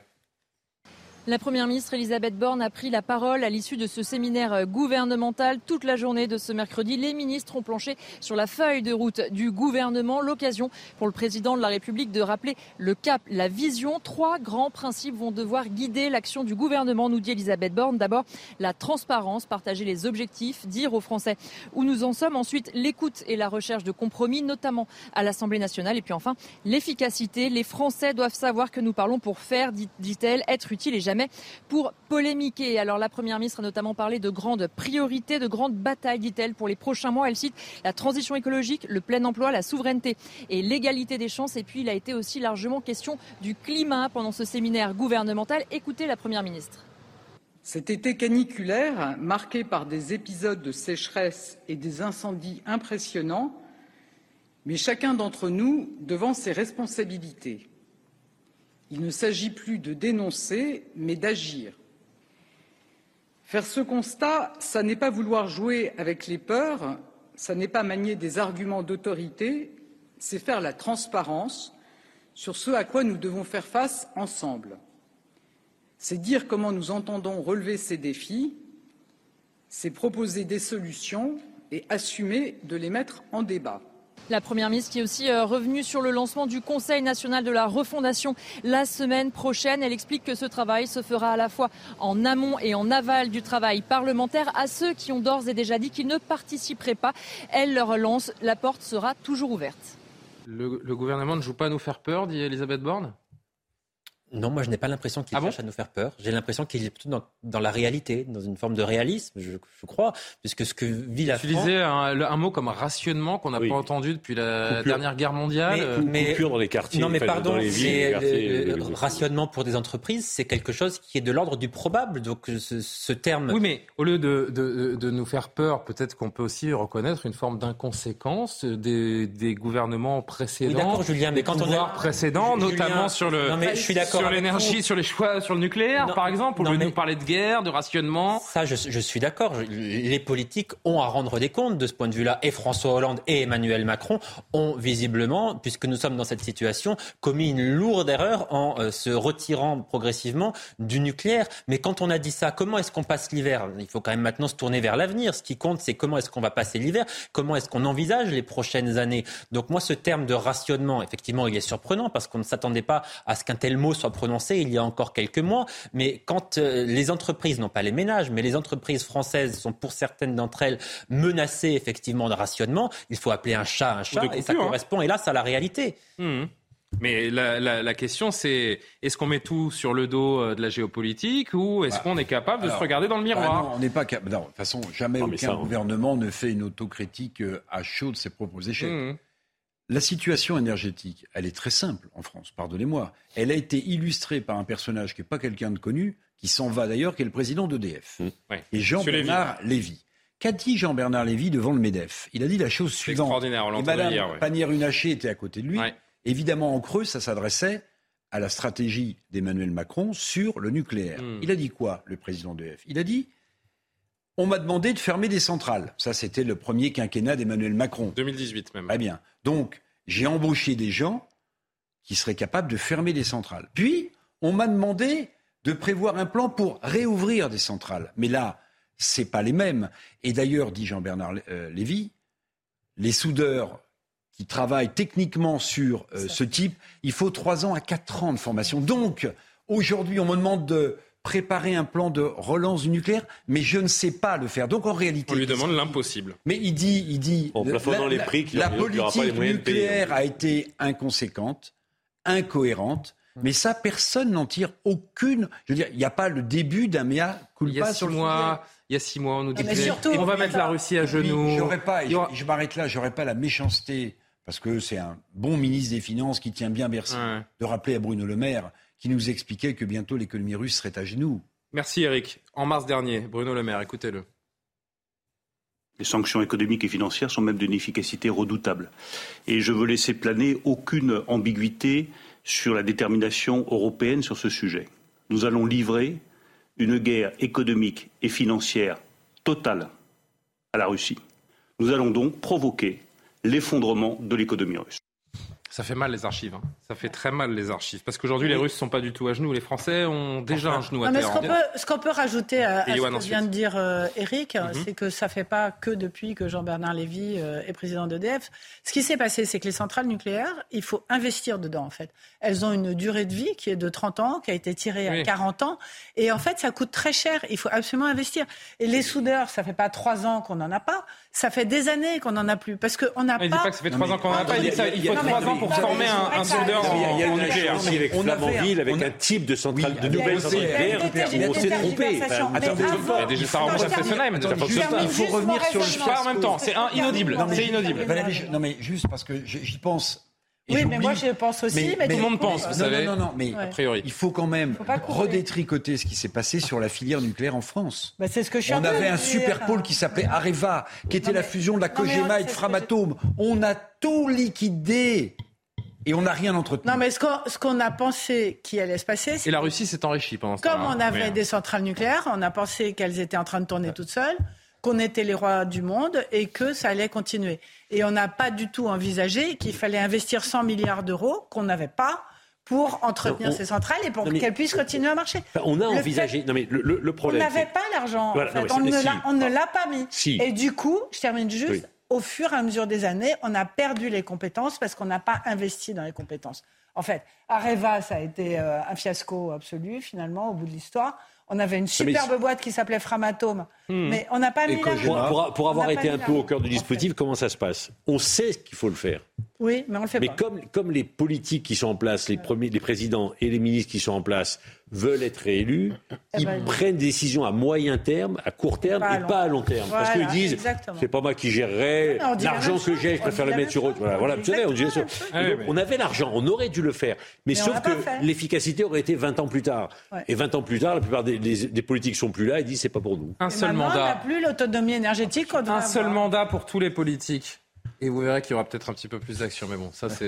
Là, je parle dans un monde totalement utopique. Yohann Uzan, on conclut là-dessus. Pour revenir sur la Russie, c'est vrai que l'analyse de Bruno Le Maire, aujourd'hui, est une analyse qui se révèle être fausse. La Russie n'est pas un pays qui est à genoux. Ça n'est pas vrai. Donc, de ce point de vue-là, les sanctions n'ont pas conduit aux résultats espérés. Néanmoins, on ne peut pas dire non plus que la Russie soit un pays qui se porte extrêmement bien. Parce qu'il y a quand même des chiffres qui sont là et qui sont indiscutables. Tout le monde nous dit aujourd'hui que la Russie s'est enrichie. Oui, non, mais d'accord. La Russie est un pays qui engrange beaucoup de devises parce qu'effectivement, le prix du pétrole et le prix du gaz sont des prix qui ont flambé. Donc, de ce point de vue-là, la Russie engrange effectivement des devises. Ça, c'est indiscutable. Mais la Russie, c'est aussi un pays qui est en récession, en très forte récession. -5, -6% attendu en 2022. Donc, cette année, on a une inflation qui, en France, est de l'ordre de 7%, disons 7-8% pour 2022. Ce sera le double en Russie, au moins 15% d'inflation. Il y a des embargos, il y a des sanctions qui font que les Russes ne peuvent plus importer. Donc, un certain nombre de rayons dans les grandes surfaces sont vides. Donc, les Russes ressentent quand même considérablement les conséquences de ces sanctions. Les conséquences sont moins fortes, mais elles sont quand même bien là, il faut le dire. Vivement l'hiver. Vous achetez une petite laine en prévision ?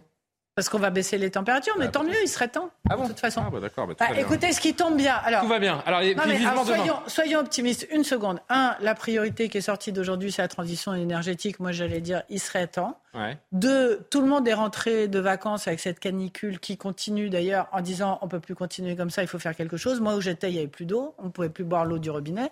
Donc il est quand même temps de faire quelque chose.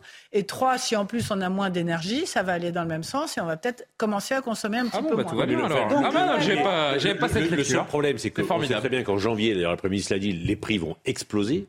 Et que les ménages les plus faibles ne seront pas capables de se chauffer. Alors il y a une grosse inégalité. Vous avez il me reste 1 minute 30. Valérie, il me reste 1 minute 30. Je voulais juste qu'on se détende. Qu'on se détende. Ça dépend si vous êtes, si vous roulez en deux roues, parce que si vous roulez en deux roues à Paris, vous êtes moins détendu.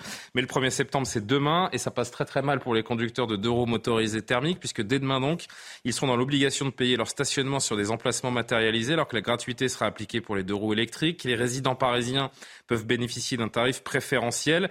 Alors le point de vue, l'argumentaire de la mairie de Paris, c'est que ça répond à des enjeux climatiques et de santé publique. Et l'argumentaire des motards en colère, c'est que face à ces mesures, il y a une injustice absolument totale. Vous êtes pour ou contre? Il nous reste 8 minutes, on ne va pas y passer des heures, vous l'avez compris. Moi j'ai une question. François Pupponi. Comment le motard, il met où son ticket? Dans une voiture, on met... Comment il paye? Non mais il paye. C'est vrai. Dans la voiture, on met derrière le pare-brise. C'est vrai, j'ai pas pensé à ça. Excellente question. Il fait comment l'application? Une application. Oui. Moi je vais répondre. Non mais j'ai Virginie qui réalise l'émission. Aujourd'hui dans les aérodateurs, vous mettez votre plaque d'immatriculation. Elle a raison, mais moi je mets quand même le ticket. Mais le ticket, on le met derrière le pare-brise pour que on prouve bien qu'on a payé. Ceux qui passent, la maréchasseau qui passe. En fait, le ticket sert pas à grand chose. Sur l'appli, elle voit si vous avez payé ou pas. Ouais, c'est ça. Mais moi, je veux bien répondre à votre question exceptionnellement. Oui. Moi, je vais vous dire que c'est très. Exceptionnellement, je veux bien répondre à la question. Alors, Valérie, s'il vous plaît, moi, je vais vous dire. Alors, peut-être qu'il me manque des informations et que intellectuellement, je suis pas encore assez mature pour comprendre. Mais moi, j'ai l'impression que c'est totalement discriminant parce que vous avez un prix, un tarif préférentiel pour les résidents parisiens. Ben c'est de la discrimination. Donc, pour les parisiens. Ce n'est que ça, en fait. Je réponds 2 secondes. Allez, Valérie, très vite. Je réponds 2 secondes. Anne Hidalgo poursuit sa politique qui est de taxer les gens pour combler le doublement de la dette qu'elle a eue depuis qu'elle est maire de Paris, d'essayer de défendre l'écologie parce qu'elle favorise les scooters électriques, de favoriser Paris parce qu'il n'y a que les Parisiens qui votent pour elle et que les autres, elle n'en a strictement rien à faire, et d'isoler la banlieue qui n'a plus accès à Paris pour tout un tas de raisons. Je ne sais pas si vous avez essayé de circuler à Paris depuis que vous êtes rentré. Il y a des transports en commun quand même, Valérie, en Ile-de-France et à Paris. Mais les transports en commun ne peuvent même plus passer. Vous avez envie de les prendre, les transports en commun? Moi qui habite en banlieue tous les jours. Moi qui habite l'autobus. Moi qui habite en banlieue nord, il faut dire que j'interdis à ma femme et mes enfants de prendre le RER après 20h. Et pour conclure, pour certaines associations de motards, la réponse est claire. Les motards et utilisateurs de scooters vont reprendre leur voiture et donc créer plus d'embouteillages. C'est formidable. Oui, Eric, alors je dois vraiment rendre l'antenne, mais 5 secondes. Un peu de culture pour terminer, parce qu'on est tellement marre de mauvaises nouvelles. Oui. Enfin, on est assailli de mauvaises nouvelles. Bien sûr. Un peintre, Francis Bacon, que j'adorais. Bien sûr. Il a donné une de ses dernières interviews dans un... Bon, il est décédé il y a longtemps, dans un bouquin qui a été publié par chez Lattès. Et il a une formule sur... il dit « Je suis un optimiste désespéré ». Voilà. C'est beau. Je suis désespérément optimiste avec toutes ces mauvaises nouvelles. Et j'essaie de vous faire rire, ça marche pas trop. Si, ça a très bien marché. Je ris intérieurement. C'est très drôle. Merci Eric, merci à tous les 4. On est ensemble jusqu'à minuit. On renouvelle le plateau, comme on dit, 4 nouveaux invités. D'ailleurs, à 23h30, restez avec nous parce qu'on aura Laurent Briot en plateau qui a coécrit l'affaire Alexia Daval, la vraie histoire. On pense avoir tout lu, tout entendu autour de cette affaire, mais là, on est vraiment dans les coulisses de l'enquête, le point de vue des enquêteurs. On apprend beaucoup de choses. Il sera avec nous et on vous donnera, comme on dit, les bonnes feuilles. Donc restez bien avec nous. 4 nouveaux invités. Merci à tous les 4. Merci. Vous êtes sur CNews. Restez avec nous. On marque une pause.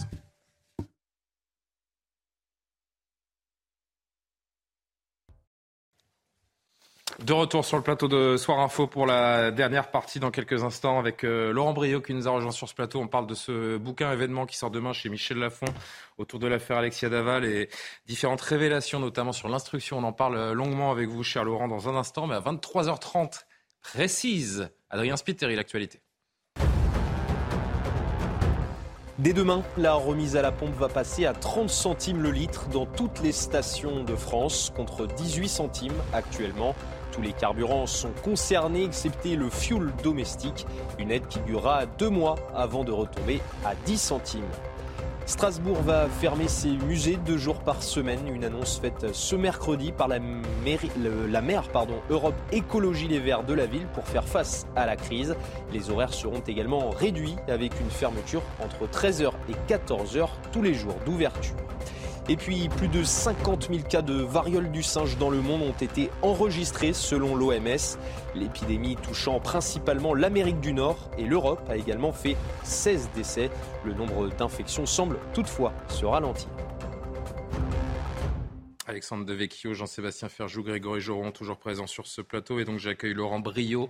Bonsoir à vous, merci d'être présent. Vous êtes journaliste, on parle avec vous de l'une des affaires criminelles les plus marquantes de ces dernières années, le meurtre d'Alexia Fouillot et la condamnation de son mari, Jonathan Daval. On pensait, cher Laurent, avoir tout lu, tout entendu sur cette affaire, sur Jonathan Daval, condamné le 21 novembre 2020 à 25 ans de réclusion pour le meurtre de son épouse en 2017. Mais grâce à votre livre, on en apprend plus. Aujourd'hui, vous êtes intéressé aux coulisses de cette enquête qui a passionné d'ailleurs beaucoup de Français. On en a fait un symbole des féminicides dans notre pays. Je rappelle rapidement les faits pour certaines personnes qui n'auraient pas suivi ce tragique fait divers. Il a pleuré publiquement la mort de son épouse en 2017 aux côtés de ses beaux-parents lors d'une marche silencieuse. Jonathan Daval qui est rapidement interpellé, placé en garde à vue. Il avoue avoir tué sa femme accidentellement dans un premier temps avant de se rétracter, d'accuser son beau-frère.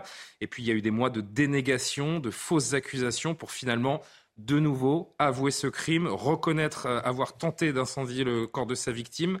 Cette affaire, elle a été largement médiatisée, durant laquelle d'ailleurs énormément d'infos ont filtré. Il y a presque un précédent autour de cette affaire qui a été diffusé par les journalistes d'investigation. Qu'est-ce qu'il y avait de plus à dire sur Jonathan Daval à travers ce livre, donc qui sort demain aux éditions Michel Lafon? Plein de choses. Je fais une petite précision. Ouais, pardon.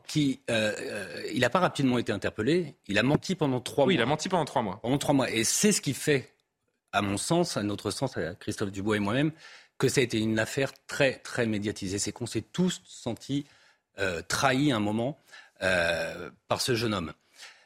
L'autre particularité, c'est que, en vérité, les enquêteurs, quasiment dès le soir de la disparition d'Alexia, ont au minimum un doute sur la culpabilité de Jonathan.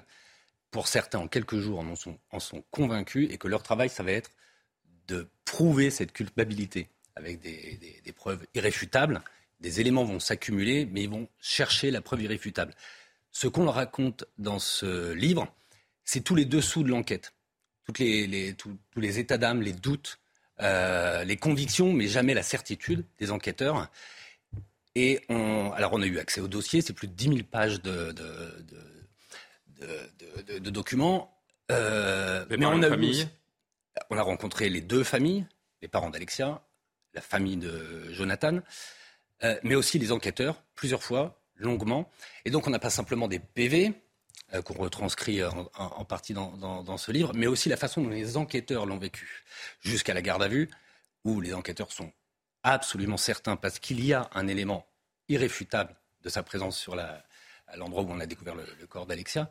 Les enquêteurs sont convaincus de sa culpabilité, et pourtant ils vont mettre 35 heures à le faire avouer. Dans une garde à vue de 48 heures. Exactement. Ouais.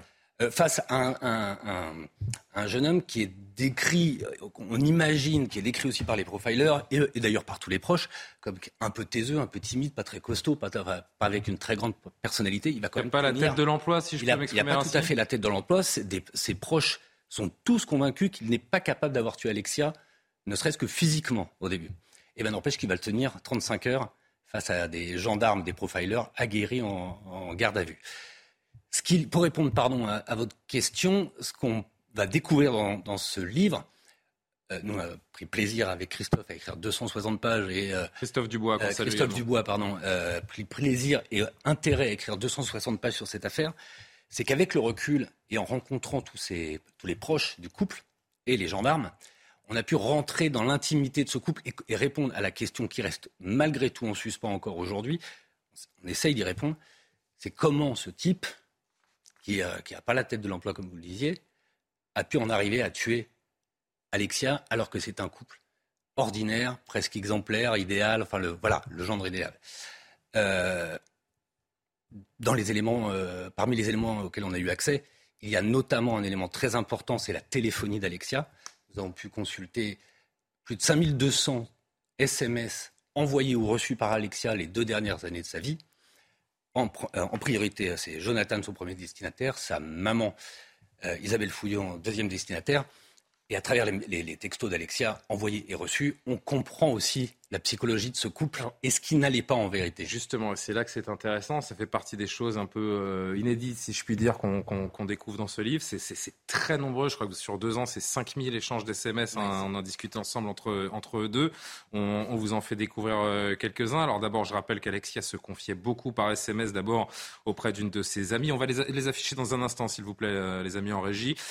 Sur ses amies, sur leurs problèmes de couple. Elle commente parfois les prestations sexuelles de son mari. En septembre 2016, à propos justement de ses performances sexuelles, elle dit à Marie-Pierre, son amie, il a régressé à nouveau. Marie-Pierre, son amie, lui répond en merde.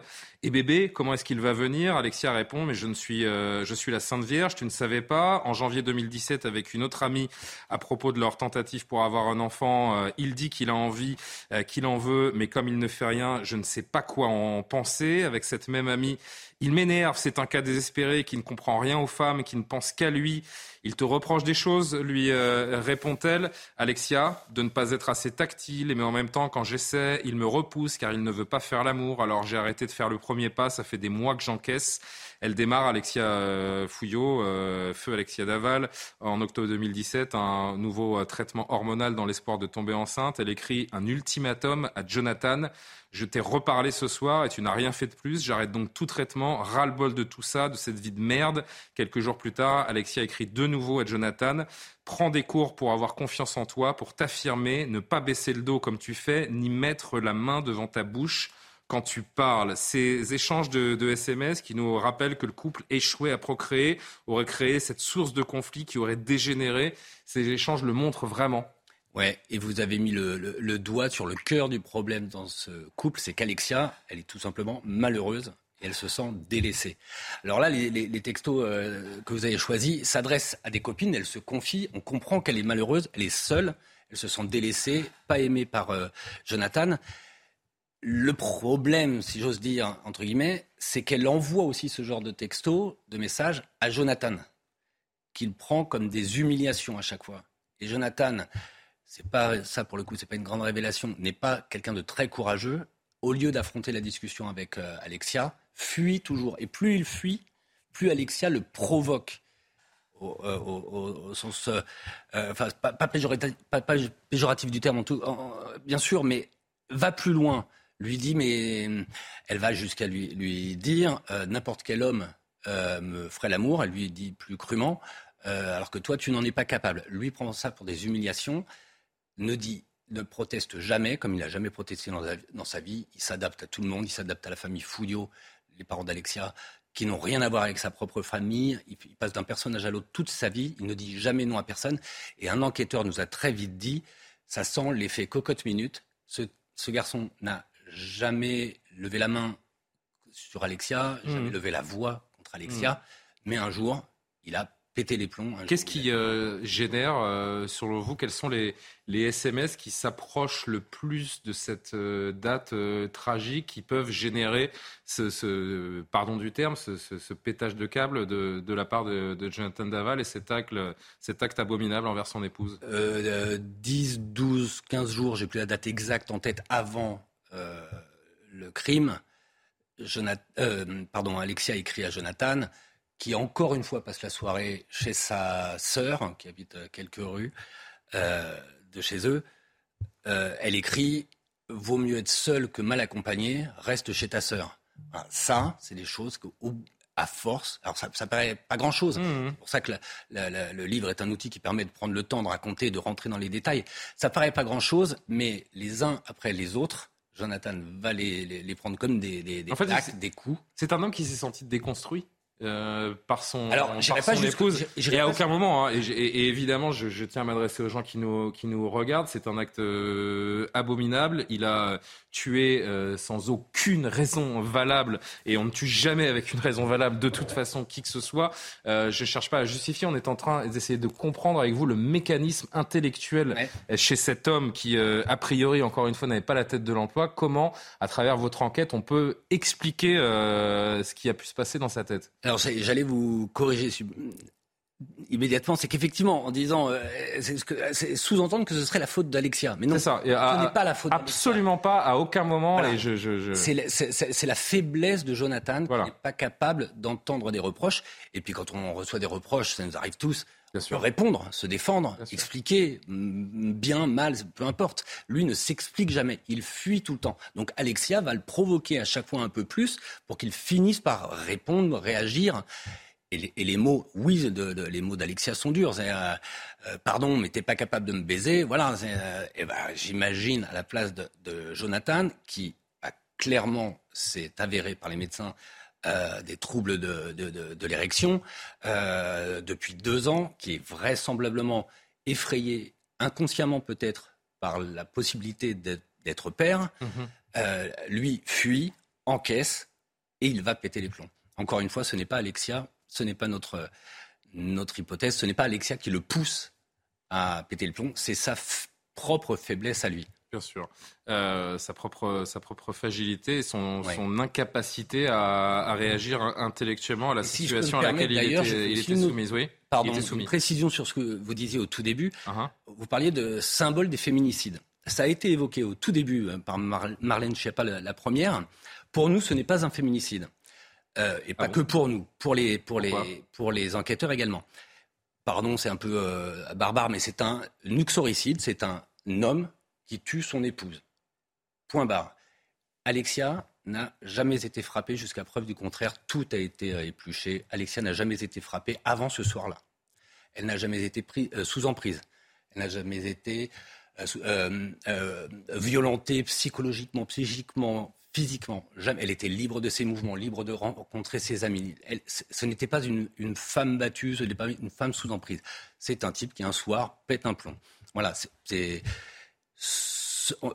n'est pas un féminicide, mais ça n'excuse pas Jonathan pour autant, évidemment. Purge une peine de 25 ans à Dijon, hein, oui, je crois. Ce qui est intéressant aussi, au-delà des SMS, des révélations sur ces échanges qu'on peut découvrir dans votre livre, c'est de s'immerger également donc, dans cette fameuse garde à vue que vous avez évoquée rapidement il y a un instant, de voir comment il est passé aux aveux avant de se rétracter. Il a changé plusieurs fois de version. Là, on est plus dans les PV, dans les ressentis des enquêteurs qu'on peut lire également dans votre ouvrage.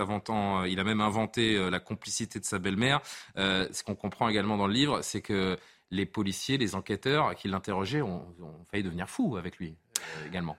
Bah oui, parce que y compris les profilers qui sont aguerris à ce genre d'exercice et qui étaient dans une salle à côté de la salle de garde à vue et qui aiguillait les enquêteurs, y compris eux, imaginaient que, ce petit bonhomme allait craquer assez rapidement, d'autant que les preuves à ce moment-là accumulées étaient pour certaines irréfutables.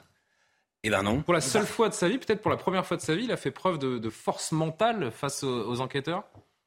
Ah bah oui, d'une certaine façon, oui. Parce que quand on lui dit la trace de la roue de votre véhicule, ça ne peut pas être une autre roue, ça ne peut pas être un autre véhicule parce qu'il y a un défaut sur le pneu, a été trouvé juste à côté du corps d'Alexia. Il dit je pense qu'il y a une erreur des experts. Quand il maintient depuis 3 mois qu'en rentrant de leur fameux dîner raclette, ils se sont couchés à minuit et qu'un voisin affirme, parce qu'il a regardé l'heure sur son réveil radio, qu'il a entendu du bruit de la voiture de Jonathan à 1h36. Il dit le voisin s'est trompé. Pendant 35 heures, Jonathan nie et dit tout le monde se trompe. Je n'ai pas tué Alexia. Et oui, ça, les enquêteurs, on était encore ce matin avec eux, ça arrache les cheveux en se disant mais on ne va pas l'avoir. Il ne va pas craquer. Il aurait quand même été mis en examen à mon sens. Mais... Et d'ailleurs, comme vous le disiez, quelques mois plus tard, il change complètement de version. Ah ouais. Il accuse la famille d'Alexia d'un complot. Il dit que c'est son beau-frère, Grégory. Une forme de lâcheté, finalement, en l'attente chez cet homme. C'est peut-être la caractéristique principale de Jonathan Daval. Ouais. Vous nous parlez des familles que vous avez longuement rencontrées, interrogées. On sait également que Alexia Fouillot n'aimait pas la famille de Jonathan. Martine, la maman de Jonathan, à propos d'Alexia, dit dans le livre « Elle ne nous aime pas. Pour elle, on est des ploucs, des pauvres, pas du tout du même standing qu'elle et sa famille. Elle n'est pas comme ses parents. Eux ne font pas de différence. » Bah, c'est une autre dimension qui est intéressante dans cette histoire, c'est qu'il n'y avait pas de raison que Jonathan et Alexia se mettent en couple. Tous les opposent, en tout cas socialement, tous les opposent, culturellement, intellectuellement, tous les opposent. Mais Alexia, bah, c'est la vie, elle tombe amoureuse de ce garçon qui est beau garçon, nous dit-on à l'époque. Et voilà, elle tombe amoureuse de lui, puis il lui plaît. Et en fait, elle est trop belle pour lui. Et donc, elle peut l'insulter, le provoquer, lui dire qu'il est impuissant, que... Enfin, voilà... Il dit oui. Pardon ma chérie. Il y a beaucoup de, il y a des textos qu'on retranscrit également. Il termine toujours oui. Désolé mon amour. Pardon mon amour. Je ferai mieux demain mon amour. Enfin voilà. Il courbe les chines. Vous avez eu le sentiment en enquêtant qu'il était sous une forme d'emprise également peut-être ? Non. Il n'est pas sous emprise d'Alexia. Il est éperdument amoureux. En sortant avec Alexia, en se mariant avec Alexia, il a, décroché le Graal par rapport à ses origines. Et pour rien au monde, il voudrait la perdre. Donc il ne la contredit jamais. Grégory Joron, c'est une affaire qui a passionné les Français, qui a dû intéresser le policier que vous êtes, notamment au moment de cette enquête et de ces revirements de situation. C'est une affaire marquante pour... J'imagine que c'est une affaire marquante pour les enquêteurs. Quand on est sur ce genre d'enquête-là, c'est quelque chose qui marque forcément à vie, que ce soit sur ça. Je me rappelle avoir participé humblement, par exemple, au procès de Patrick Dills, et on avait vu les enquêteurs justement s'exprimer, et c'est forcément quelque chose qui les marque à vie, puisqu'en effet... Laurent Brieuc a écrit sur Patrick Dills, je crois, avec Patrick Dills. Oui. On est d'accord. Voilà. Surtout sur le moment, je pense, de la garde à vue où en effet les collègues ont fait le taf, savent à peu près où ils veulent aller, où ils veulent l'amener, et finalement je pense que c'est quelque chose d'extrêmement on lit d'ailleurs dans le bouquin, il y a le côté bon flic, mauvais flic, vraiment ce jeu de dupe qui est créé avec Jonathan. Oui, c'est une technique qui existe toujours et qui manifeste, enfin, elle est délibérée dans cette affaire. Oui. En fonction de la pratique habituelle associée à ce type de peine, il est envisageable que Jonathan Daval puisse entamer des démarches pour obtenir une remise en liberté conditionnelle à partir de juillet 2030. Il est condamné à 25 ans de prison, mais donc dans 8 ans pourrait sortir. Vous m'avez confié, avant d'entrer sur ce plateau, que vous avez essayé de le contacter, lui. Et ce que je trouve très étonnant, c'est qu'il a accepté de vous répondre par lettre. Et c'est l'administration qui a refusé que vous puissiez lire les échanges avec lui.